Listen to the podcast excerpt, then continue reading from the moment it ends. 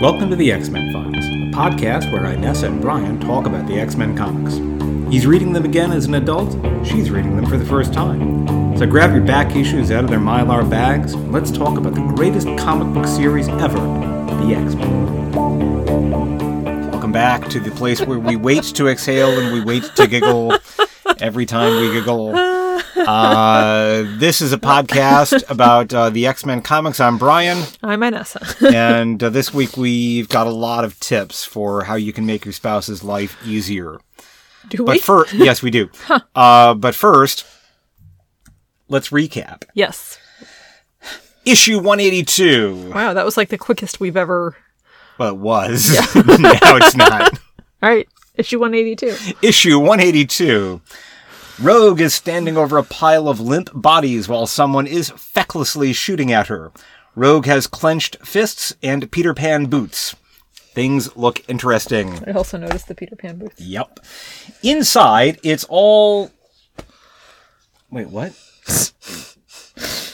okay, so this didn't go through grammar check. It's all smalls. I don't know what I intended to write there. Okay. Sorry, I. Uh, this is why we proofread things. I mean, if we were professionals. If we we were, yeah, if this was a professional podcast. Inside, it's all lovely reds and oranges. Rogue is flying and feeling happy, carefree enough to prank the pilots of a passenger plane. Claremont loves his airplanes. Rogue flies in through Ororo's plantless, minimalist, and very cool looking loft and gives some exposition to new readers. She hears the alarm in the empty mansion and does what anyone would have done in the 80s. She checks the ginormous answering machine.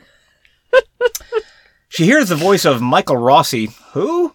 And takes off out the window. She misses the message about from Illyana about the trouble that she, the New Mutants, and Kitty are in. Uh, cross promotion, cross promotion. I didn't realize that was an answering machine. Yeah. Aboard S.H.I.E.L.D.'s helicarrier, a uniformed prisoner is getting kicked and donkey punched. The good cop isn't wild about the beatdown that's being handed out, so he steps out for some fresh air. However, instead of air, he uses a secret communication device to send an urgent Delta flash to Royal Midnight. Sounds like some weird speakeasy code, but it just means that he's making a video call to Sebastian Shaw at the Hellfire Club. Tessa identifies the man getting the shit knocked out of him as Michael Rossi, the same dude who left a message for Professor X. Shaw says he should be eliminated. Rossi, that is, not Professor X. Right. But Rogue has other ideas. With a bit of cutting edge 80s technology, a Susan B. Anthony dollar, she disables the helicarrier's security system and enters. She smashes the hell out of several instrument panels, thus giving her free reign on the ship. No Wookiee prisoner needed here. One of Rossi's captors shoots the other and is about to kill Rossi when someone says, Pardon me, sugar. Important dialect note. Sugar, not sugar. Rogue continues the code switching while being hit by gunfire. Dispatching the other guard, she drags Rossi by the shirt out of the helicarrier. Pursued by jets, she once again uses her numismatic totem of female suffrage to destroy a plane. She doesn't get in a dope action hero line like, keep the change, asshole. but we can all think it. The two land in Cape ah. Cod, where Rogue settles Michael into bed. She's simultaneously comfortable and confused by her surroundings. Michael is slowly coming around and trying to sort out why Rogue isn't talking like Foghorn Leghorn and also knows Carol Danvers' secret recipe for soup. She knows stuff that only Carol and Michael would know, so she's clearly not a Skrull.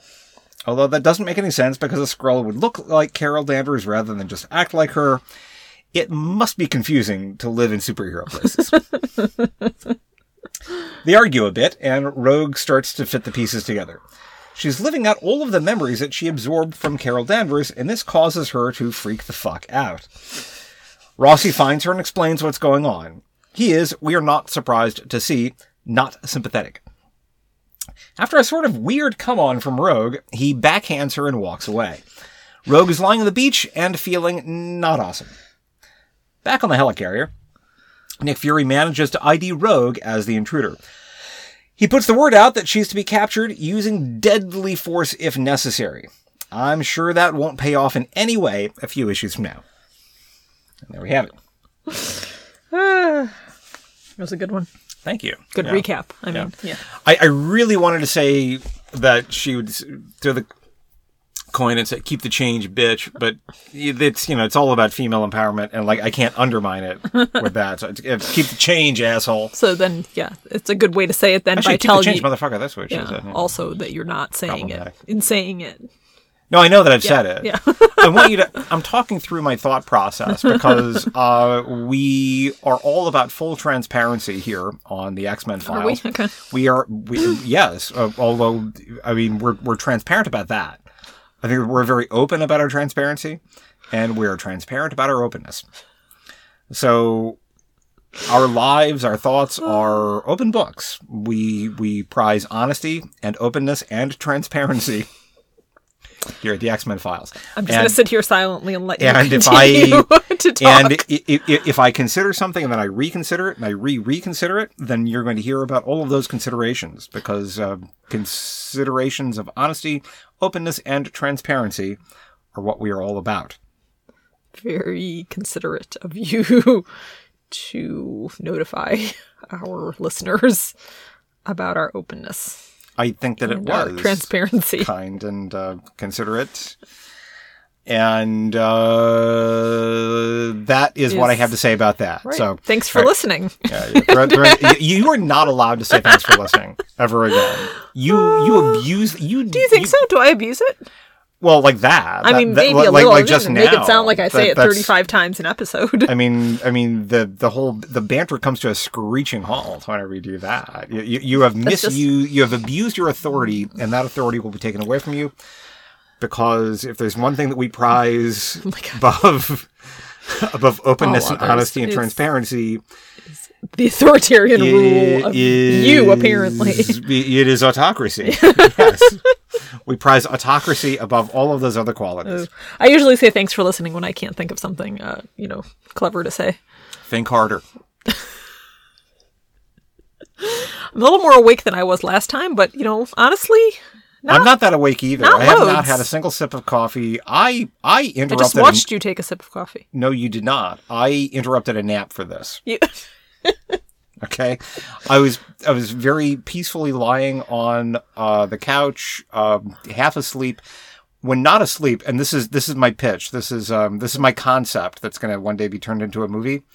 A gender reversed science fiction story about Alaric the uh, the Goth. okay. Yep. There you go. Your move, Hollywood. He's Brian is now about to take a sip of his coffee. He is taking a sip of his coffee.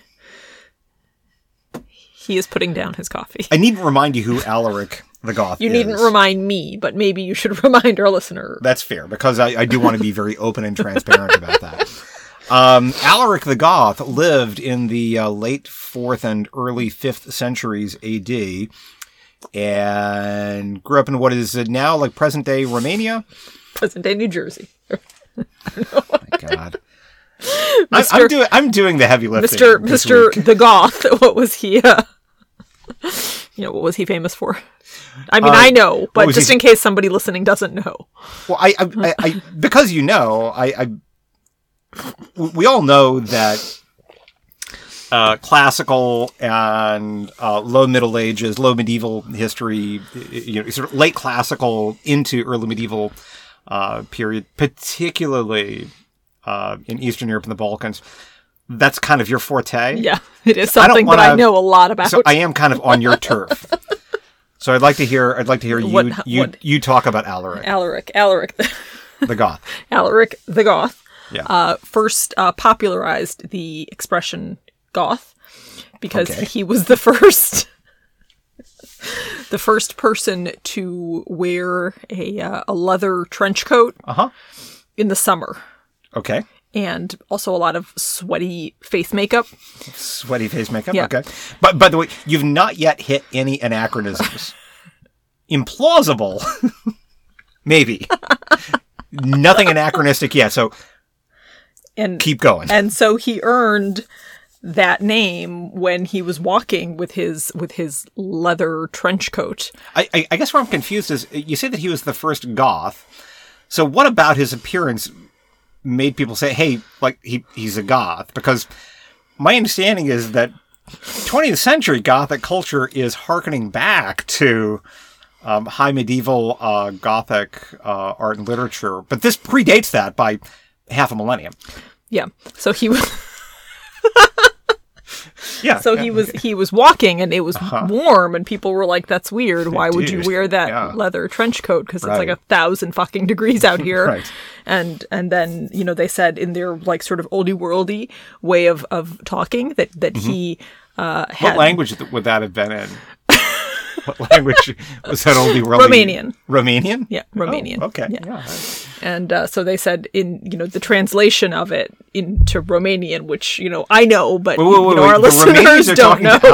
I- I- They're talking to each other in Romanian, and and what they say, the way that it sounds to someone you know like us, it, Ah. it would have sounded like you know he had he has goth crazy because he is wearing So it's strange because that leather coat and it's hot Yeah. and there's makeup and like why so hot? I mean, why? What are you trying to prove? And so He that's goth crazy? he goth crazy. and then and then they kind of got to Is know him as like that guy word? that well that's what it sounds like. You know that guy had, had sounds like to whom? I suppose to, to people who spoke Latin. he's goth crazy and that's how that term was I guess I'm, coined. I guess I'm hitting a kind of a linguistic speed bump here. I'm not saying. Anyway. I'm not saying that you're wrong. Did you see I drew a dragon? or that you're making it up? I was curious who drew that dragon. Yeah. Oh, that's that's a cute dragon. I drew that in kindergarten. And uh, and by the way, just because I think it's important uh, to to clarify this, um, it, it is not you who are attending kindergarten. I mean, sometimes. you are. I mean, well, attending in the sense of, of you're, you're present, uh, but you're, you're not learning how to like read and write. But I did learn how to draw a dragon. Oh, very cute. Along Yeah, with the a- kindergartners. It's an adorable dragon. Would have been Yeah. great for last week's Yeah. uh, issue, which, which Oh, focused right. on dragons. Dragons. yeah. Hmm. Anyway, moving back to, you know, I don't want to. Thank Christ for I don't. that. I don't want to alienate anybody with my, uh, you know, deep, deep knowledge of uh, whatever it was we were talking about before this. So let's just go back to the Yeah. issue. Okay, cool. Uh, what what do we think of this issue? I liked it. Yeah. I think so. Yeah. Nothing. I mean, you know, I like the ones where there's like a lot of thinky stuff. Uh, Yep. Less less fighting. Yeah. Um. Agreed. We're we're we're, we're both there. Uh, did you notice? So the, I wrote, I made notes because I'm always dedicated I'm to the to the yeah. quality of this Uh, podcast. This is like the the first page of your notes. You know, we'll get to the I mean, third or fourth pages. In a minute. It's like four notes. But um, the first thing that I noticed as I was reading at the very you, you pointed out the gigantic um, what's it called? Uh, answering machine Yeah. thing. Yeah. Did you notice his pipe carousel? Fuck no! Oh my god! No, no, no, I'll, I'll, I'll look it up. Uh, um, I've got it right here. It's on page go. Yeah, yeah, I'll, I'll find it. on page five in Okay, the middle five. middle left. Page five. I was like, what the fuck is that? Marvel app, page five. Physical comic book page, whatever. Four, I think. Who was reading Avengers number one? Was that you? Me. I mean, I just glanced at it. Wow. Mm. All right. I should have just had you hand me your your iPad Yeah. because Right now, I've got to fill all this dead air while you scroll through it. tell tell us more about Romania. I'd love to hear more about Romania. Romania. Uh, some language notes on, on, on Romania, maybe? Look, you found your page. No, I haven't yet. We've got plenty of time. My tea's getting cold. Why, don't, why don't you have a have a, what's the word for tea in Romanian? Chai. Chai? Yep. That's probably true. Yep. Uh, a- a- a- ancient or modern Romanian? Both ancient and modern Romanian, because uh, you know, tea tea was like That's money, pretty universal. Yeah. yeah. Money. Tea, tea was money. money for them. Is that where we got that expression? Tea is money. you know, it's funny in English, Yeah. The language that we're currently speaking. the speaking. language that I believe we are currently speaking. yeah. The word for another word for gypsies is Roma. Yeah. Right. That comes from the same root as Romania. Uh, yeah. But in Russian, it's not. The word for gypsies is neither gypsies nor Roma. Okay. The Roma, um, I mean, it, yeah, Roma has something to do with Romania. Um, Roma people are originally from India. Uh, I, I mean, as are as are lots of people, but um, yeah, the eth- ethnography, and I'm way out of my depth already. like I think I've exhausted my knowledge. Yeah, I mean, I don't know. the Roma. Yeah, yeah. But uh, yeah, that is a yeah, that's a weird one. Whenever you Uh, say they- they Romania, are, I think of Roma, and then, then I Yeah. think of that word in Russian, and uh, it's a totally different ethnically- word. Yeah, ethnically from Indian, and um, the word gypsy has some some etymology that, I- that, that Hmm. in I'm Russian, it's blanking on. цыгане. It's what? Цыгане. Okay. Циgan. Hmm. Anyway, pipe carousel.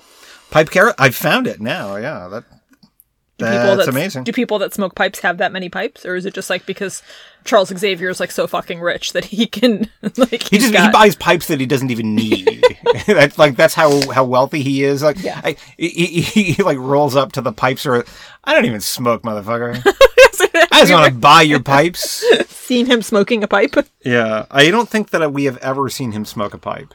Um, I don't know how many pipes a pipe owner owns. If a pipe owner could own pipe, um, I worked with a dude. We had an offsite meeting. This was in Germany, and so we were somewhere in Bavaria for like a an offsite. Uh, we were there for like two nights, and so it's you spend the first day in this enormous place with like 40 people and Right. it's interminable. It was Tegernsee. That's where we were, which is beautiful, but uh, not worth it professionally. yeah, no, probably not. Yeah. I mean, it was uh. Anyway, afterwards, so you have uh, uh, the dinner, and uh, this is like the after.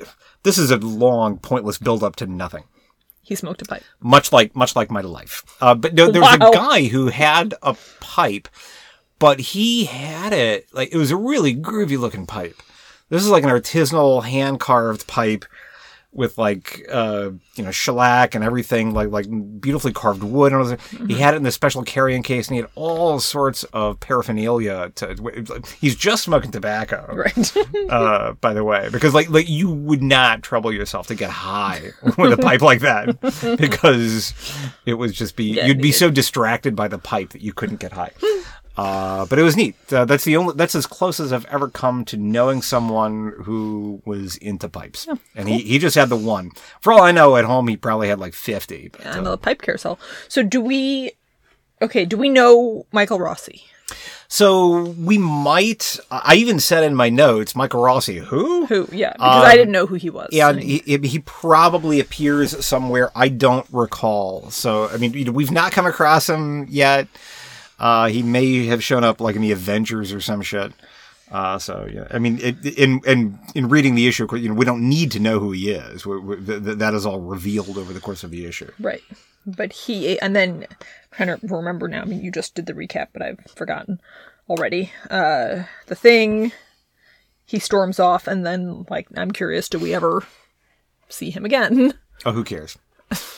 I, I mean, like maybe we do, maybe we don't. I, I- don't, I don't have that question. Um, it, maybe we will.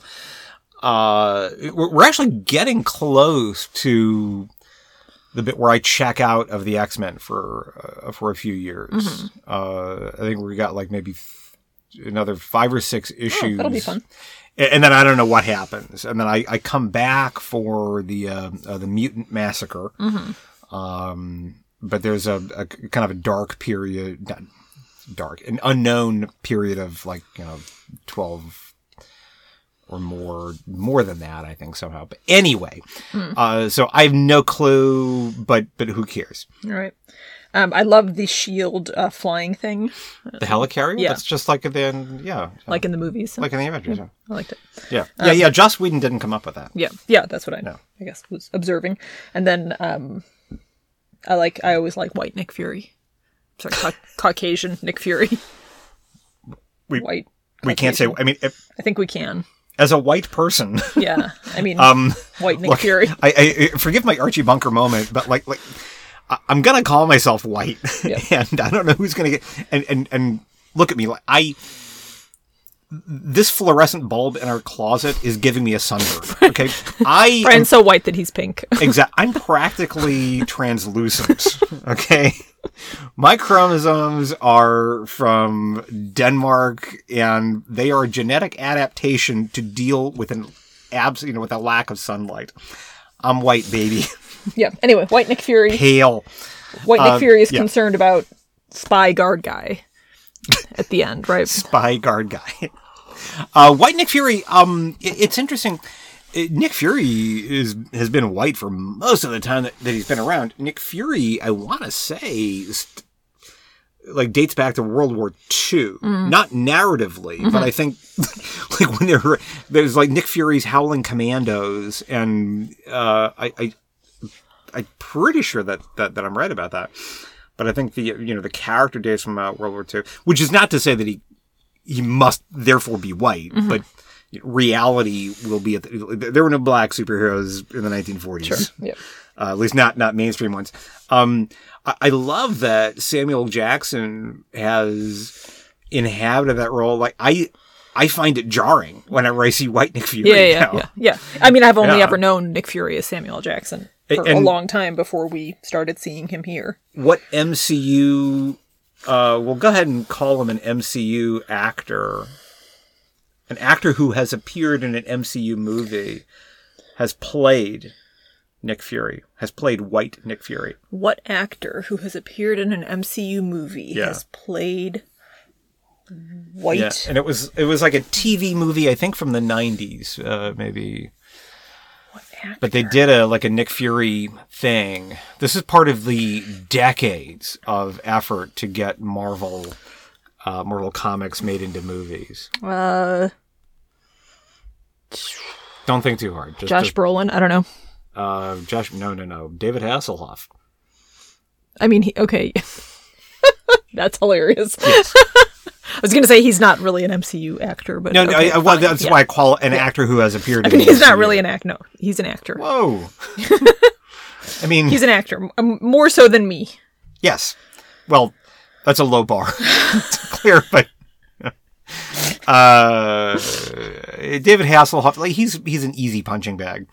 Um, physically, he looks like we're gonna keep calling him White Nick Fury Forever. Physically, He looks well, like no, White not Nick forever. Fury. He does. Uh, no, physically, he, he, he He's a and- very- and if you if you look at a picture of him, like like yeah, that that hits the mark. Yeah, no, I can see that. I mean, he's got that sort of weird two tone hair. Otherwise, White Nick Fury is quite yeah. handsome, but yeah. he's got that like weird toupee on top of gray hair.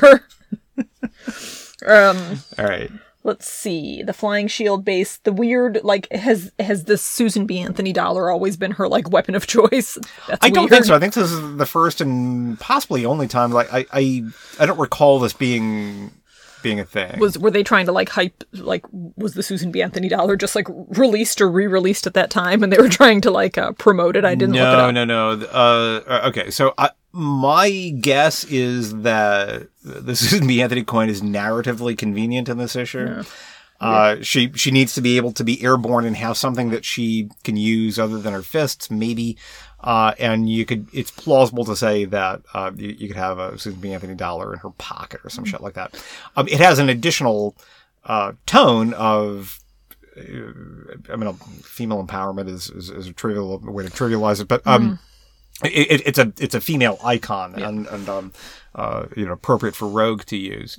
Uh, the Susan B. Anthony dollar was released prior to 1980. I know this because my parents were still together. Um, you will not be surprised to hear that my mother was delighted with the release of the Susan B. Anthony dollar and bummed out that the American public didn't like Didn't it. go for it. Yeah. Yeah, and and and just so we're clear, uh, it's not the, the resistance to the Susan B. Anthony dollar was not chauvinism, although America in 1979 or whenever was still a deeply chauvinist place and remains so.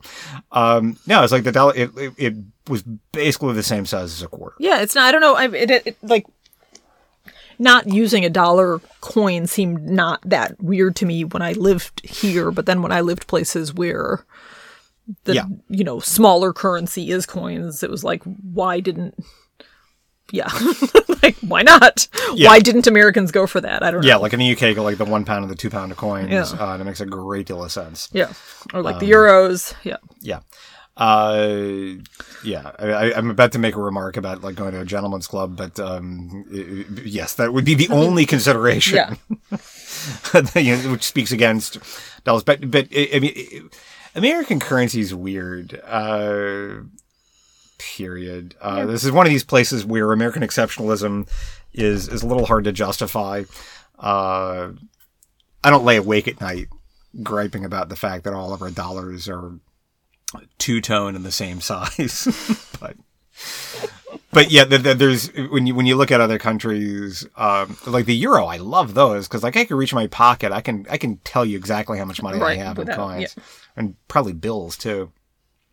Yeah, I miss foreign money. I do too. Switzerland has weird shapes for their weird sizes for their coins Hmm. as well. Like uh, they've got some really tiny thing that's like five francs or some shit, and some enormous coin that's I think like one twentieth of one franc or something crazy like that. Uh, we've got some coins here. I'm going to look at them. Okay. So I felt sad for Rogue in this in this uh, in this issue. Me too. I felt, um, you know, sad. I guess is the word that I used once and can't think of a better Continue to use that. word for. And then I'm curious, like, is this a? I mean, again, I, you will know, but I don't need to know. But it's like, is this just a filler thing, or is this going to have some? When you say filler, Like, is this just a?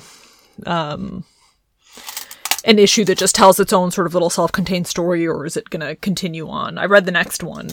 I know that this doesn't crop up again in the next one. We're never going to I'm- hear I'm from really Brian busy. again because he's at, really um, busy looking at our foreign coins. we need to separate these by country. Okay, you're making a lot of noise with those. That's for me to deal with. Okay. If you don't stop, I'm going to start going through the knitting yarn that's here to my right. It's very You know, actually, you know who has a lot to answer for is the UK. Tempting look, to look me. At, look at that tuppence coin. yeah, they're huge. Yeah, they're enormous. They got, they got. Maybe that's what. That couldn't have been what I was thinking of. They are really, really big. Yeah, the two p coin is uh, huge. Okay. All right, that's enough of that. Okay. Uh, but uh, we've got a uh, um, we've got a, a tin with some foreign coins uh, to our listeners. They might not know. Uh. Ooh, and I left the. So much money we've got. Yeah, we do have a lot of foreign money. I mean, not I've like got a lot of yeah. We've got rubles. not like we've got not uh, like tens of thousands of dollars don't yeah. come break into our house, but right, right. Yeah, I've got some ringgits. I mean, it all amounts to very, very little. little actual money. Yeah. Uh, twenty pounds. So we should uh, take that to, should- to yeah, take that to with us. British Airways. Buy some tickets to go to London. Hey, hey, hey. We got all of these, all of these Hungarian forints, forints, forints. Yeah. Okay. Sorry, We're what, sad. What, what, did you? What is it that we're What did here? you ask me? What is it that we're here talking about? I asked you. I told you I was tired. I wondered aloud if this was going to be a sort of a the beginning of a new storyline or just a single sort of standalone issue so uh, about something you know sad that that's happened to Rogue and you know to kind of make us feel sad for her, which I do. Okay. So short, two things. You, um, one, how does the answer to that question change the way that you experience this issue? Okay. And because that's important. Yep. I mean, we get it that it's soap operatic and, and, and all of these things, you know, have connections. Um, I'm gonna, I'm gonna go a little bit further down this detour. One of the things that bothers me about, About me and my questions. no. Okay. Although, if I lump you into this category, of, Then yes. Right. then, then yes.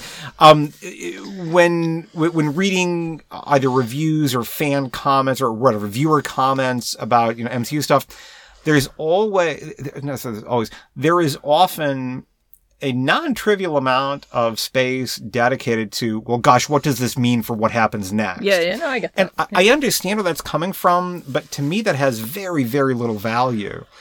Um, because I, I want to know what's happening now. Yeah, I mean, it, it has very little value to me in Yeah. terms of the future, but like, it would have very little value to me if I didn't have to lock myself into this closet and talk with you about it for an hour.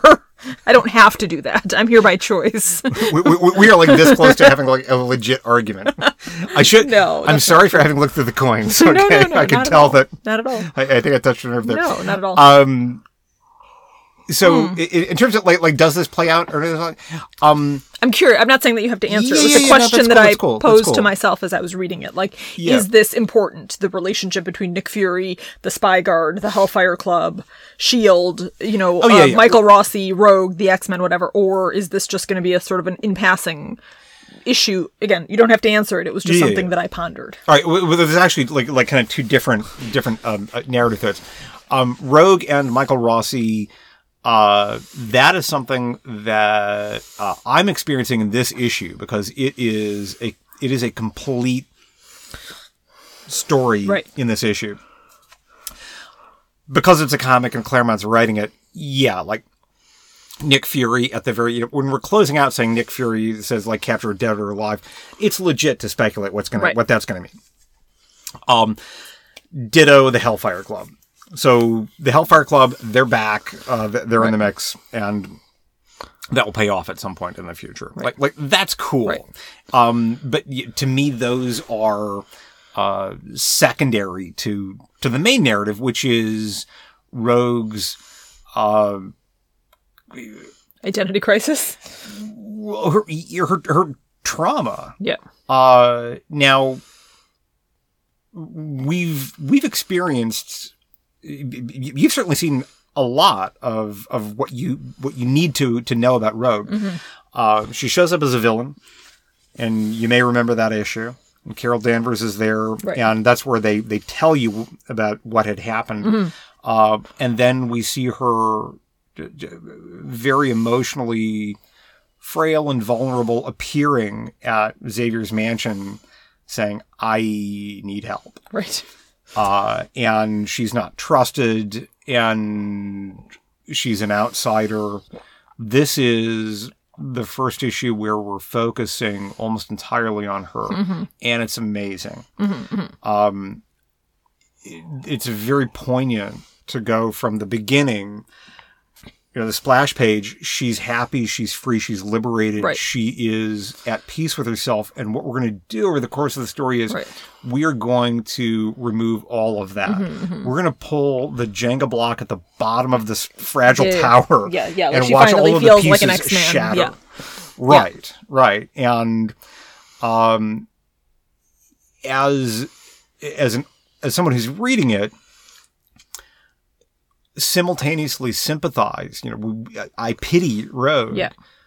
I'm also aware, and the story makes us aware. We need to be made aware. She is the cause of this, Right. Yeah. Yeah. Because actions have consequences.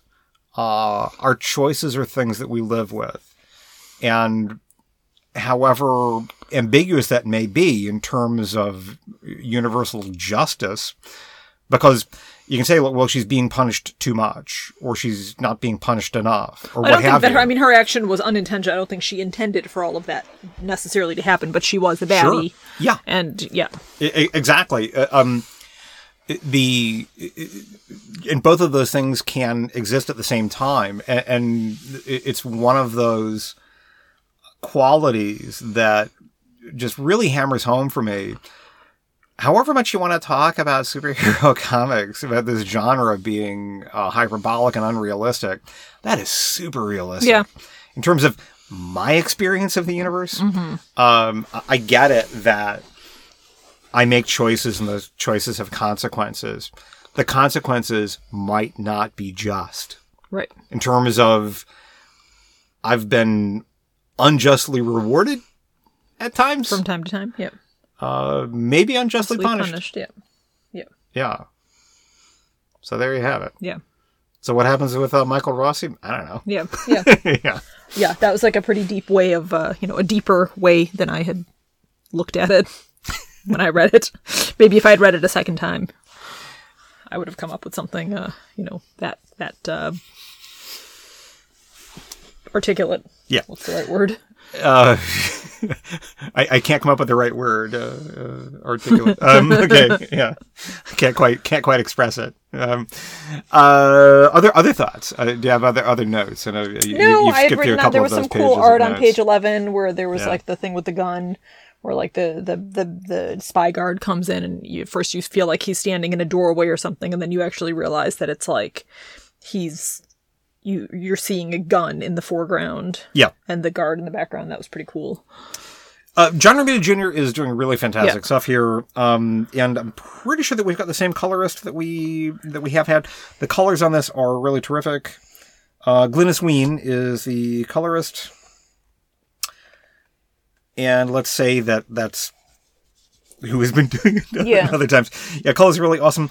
Uh, notable that uh, two editors on this issue. This marks the transition editorially from um, uh, Wheezy Louise Louise um, She's not Louise. She's Louise Jones at this point. I Louise think. So- Jones. Mhm. yeah. So um, soon to become, or at some point to become Louise Simonson.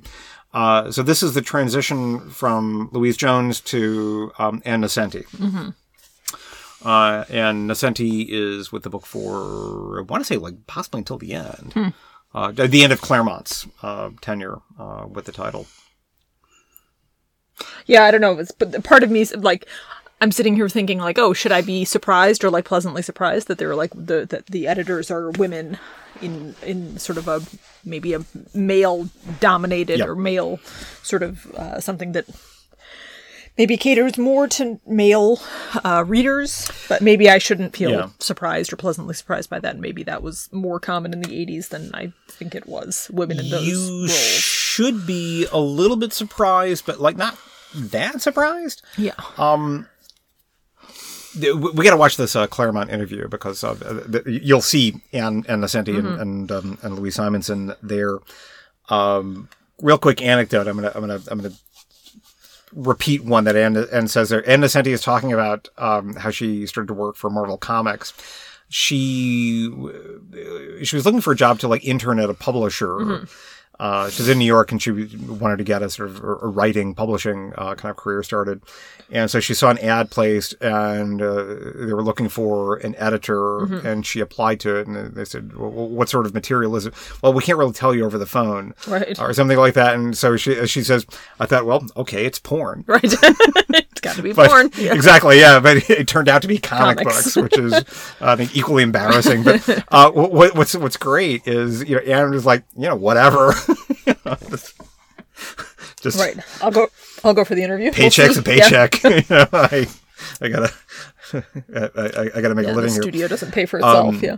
So there there are there are not as many women as there should be in comics. Full stop.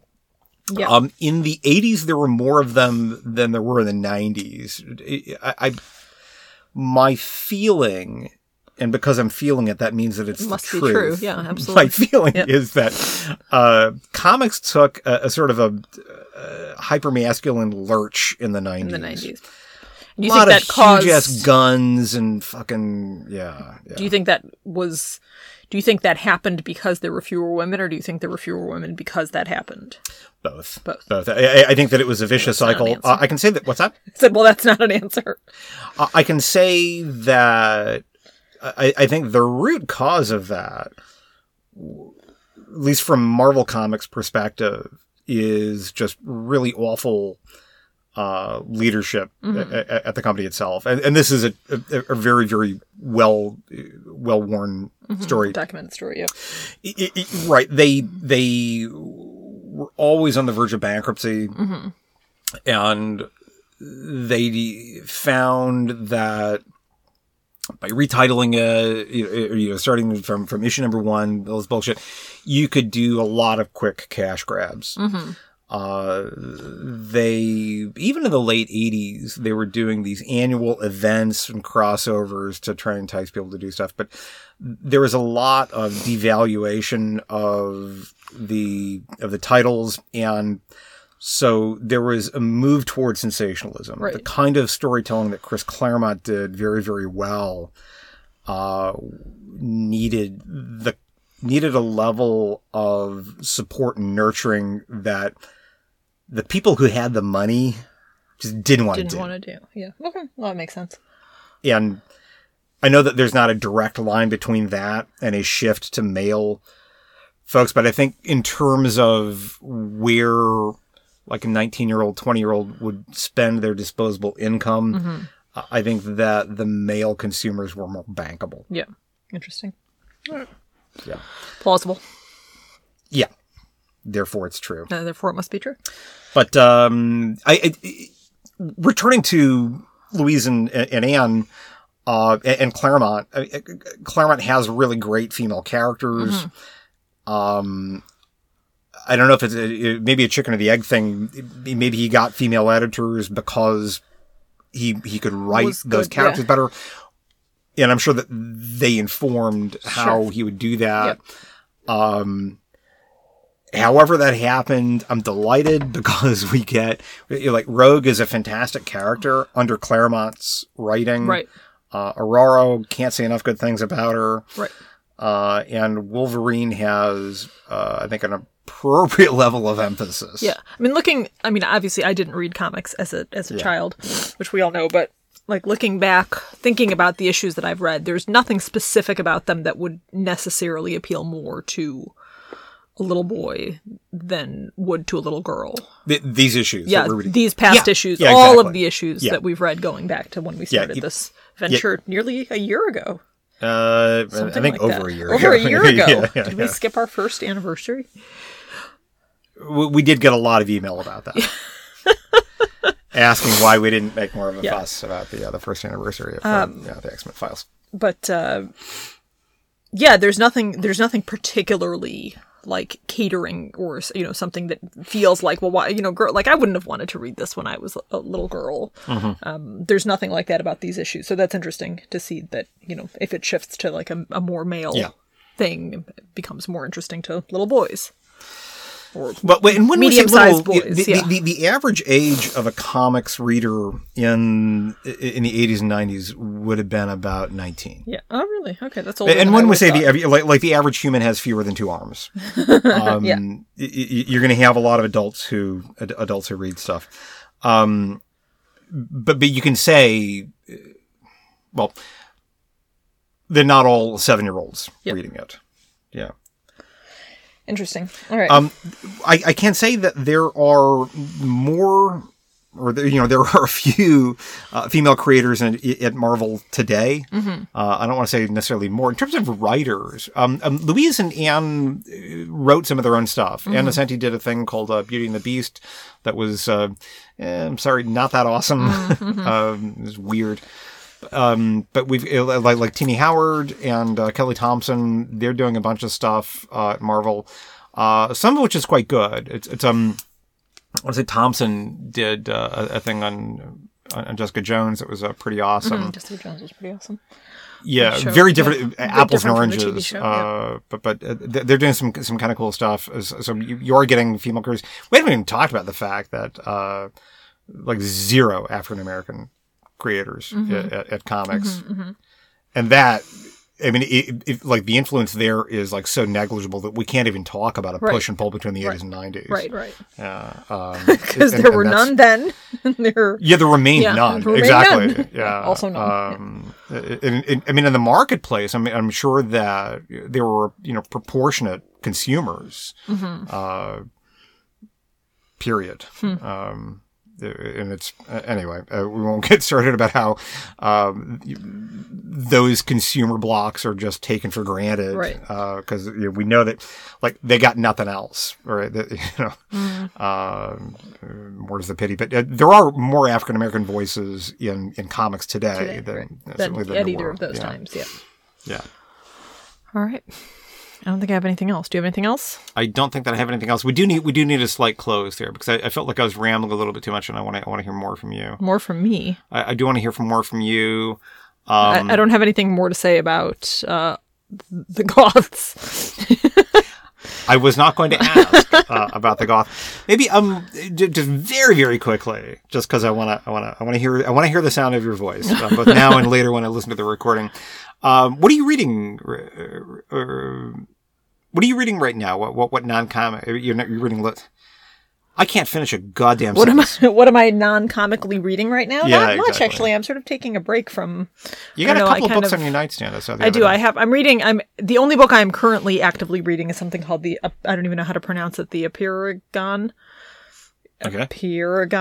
Yeah. by Colum McCann. It's uh, timely. I started it before, but it's a book about the Middle East. Um, Mm. A paragon is a the name. The title is an object with an infinite number of sides. Okay. So it's like sort of based on a true story, sort of fictionalized. Um, that someone in my in my Judaism class recommended. So th- th- th- this is this is fiction. It's sort of fictionalized ish nonfiction. It's kind of based on a non fictional relationship between two men, uh, Okay. an Israeli and a Palestinian, both of whom lost daughters in the sort of Awesome. violence Okay. in that part Yeah. of the world some time ago. Yeah. so it's kind of a, I guess, a fictionalized account of their friendship and whatever else. I'm enjoying it. Oh, good, good. Yeah. And uh, what's the other book on you? I have something called the. Uh, what's the title of it? The author is Martin Gurri, who's like a, a former CIA intelligence person Yeah. about um, communication, like the internet and stuff. And Yeah. I don't know, I'd heard it uh, recommended a couple different places. You need to suggest a fiction book uh, for me. Like I, I- I've read David, I've read two books by David Perrotta, and I've read some Curtis Sittenfeld, and that's basically it for me for modern fiction for like the last two years. Hmm, you should read one of the ex- the first Expanse book, How about how about like a non-genre fiction? non-genre fiction book. Hmm, I'm gonna have to look at my list of books that I've read. Okay, because I I mean, can't you, you, read, you read a ton of shit. I mean, I like, we probably even have like a book in this house. I'm sure that there's a book in this house that you would enjoy. I do read a lot of stuff, but I kind of it kind of goes in I know. um, yeah. in waves a little bit for me. right, right. Uh, Beartown, that's a good one. Beartown. yeah, or the other one by Fredrik Backman. Uh, Bachman, the Bachman. Uh, the Stephen King pseudonym. no, That's Richard Bachman. C K M A N. Uh, Anxious People, that's a good one. I recommend that book to anybody. Do, do we own that? No, I read it on Libby. Okay, maybe I'll check it out. I, I do. Yeah, I forget about Libby. I, I, I did read. Uh, it's a Richard Bachman. Yeah, Leave the World Behind is another good one. Sort of a low key dystopia type thing, but not like science fictiony at all. Okay. Yeah. Like the left one of the leftovers is not really a, A little bit like The Leftovers, but less funny. Like more like the leftovers was funny. sort of. I, I, I don't like Perrotta. I don't like him. I, I mean, his, his stuff is enjoyable. Uh, rather, uh, I, I enjoy the the experience of reading him. But I look back and like the leftovers, like meh, meh. I enjoyed The Leftovers. I mean, all like if I had to write a summary of it right now, would I be able to remember? Mostly, what I remember is that the People people, the people smoked. Right? Why is that the thing that I, that's exactly what I was going to say? Is that the people smoked, and that was kind of funny. Yeah. time. Um, yeah, yeah. I mean, like, I don't know. Uh, okay, and Mrs. and Mrs. Fisher, by the way, was like the most literate letter to Penthouse Yeah, it was. that anybody's ever written. And every time I read that, because like I, you know, comic books, I get it, and like mail and everything like that. I'm reading like Mrs. Fisher, and they're gonna they're gonna be doing like a, a TV adaptation of that, and everybody's like. Y'all realize that like Larry Flynt Can't wait to see this. Yeah. no, no, like like Larry Flynt commissioned this to to to steal up his reputation. Uh, so you, you want to pick on comics all your life. They don't do stuff that's like a- anyway. Yeah, Uh, I don't know. I need to. I need to. Buy, I buy a lot of nonfiction books because I want to improve myself. I hear about them and I'm kind of curious about them. why do you need to improve yourself? You're perfect. That's false. Did you read the thing unrelated to any of this? Did you read? So there was a thing in the Atlantic about It's in the Atlantic. I probably read it. about cats. I didn't read it. There was a thing in the Atlantic about cats, and it made me angry because it was stupid and it didn't need to be written. I think I read the first paragraph of that. It's something about like there's a cat who goes into a box. I mean, apparently all cats go into boxes, right? Our cat will also sit in an empty Yeah, box. I mean, like- it was like, like, is- why does this need to be an article in the Atlantic? th- This, I mean, I I read like the first couple of sentences of that, and it seemed like Dr. Seuss, but with more words. Yeah, it was like, why do cats go into boxes? We don't fucking know. That's it. That's the whole article. I've summarized it. yeah. Okay. Here are some reasons, but we don't know because cats can't talk, and also we don't know. And now we're done. Here's this article in the Atlantic. I don't know. For Yeah, some reason, yeah, it really, really irritated me.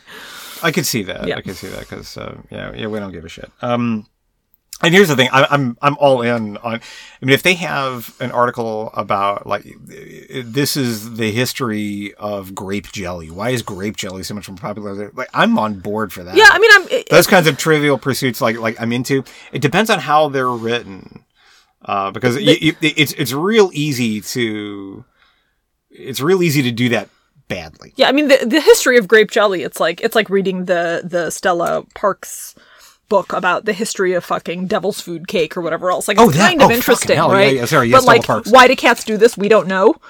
Okay, so when you started researching this and you realized that you couldn't Yeah. fucking figure out why cats sit in boxes, maybe you should have just not written the article. Well, you know, they've got a they've got a deadline. Yeah. So forth. Okay. Anyway, I mean, I'm sure that whoever the lady was that wrote the article is a wonderful uh, science writer, but That's just it. May might not be because, uh, like I it, it's that's hard to do, yeah, and that's that. And, and just because you want to write about something doesn't mean that someone should want to read it. Yeah. Anyway, I was. I mean, it was a very short read, but I was still annoyed about the time that I'd spent reading it. And if you get the Atlantic, don't read that article. You should get the Atlantic. You should get the Atlantic because it's they do have a lot of good stuff. They've got but really don't good. read that Yeah, I read the Atlantic all the time. Uh, really fantastic magazine. Uh, great long piece, long-ish piece about um, uh, the Confederacy and how we Mm. kind of can't let that go. By the way, the Civil War was fought because of slavery. Yep. That's it. Yep. And slavery's bad. And that's all that we have to say for this. Yeah. week. I mean, you know, who could argue with that? All right. all right. We'll see, ya. y'all next week. Thank you for listening to the X Men Files.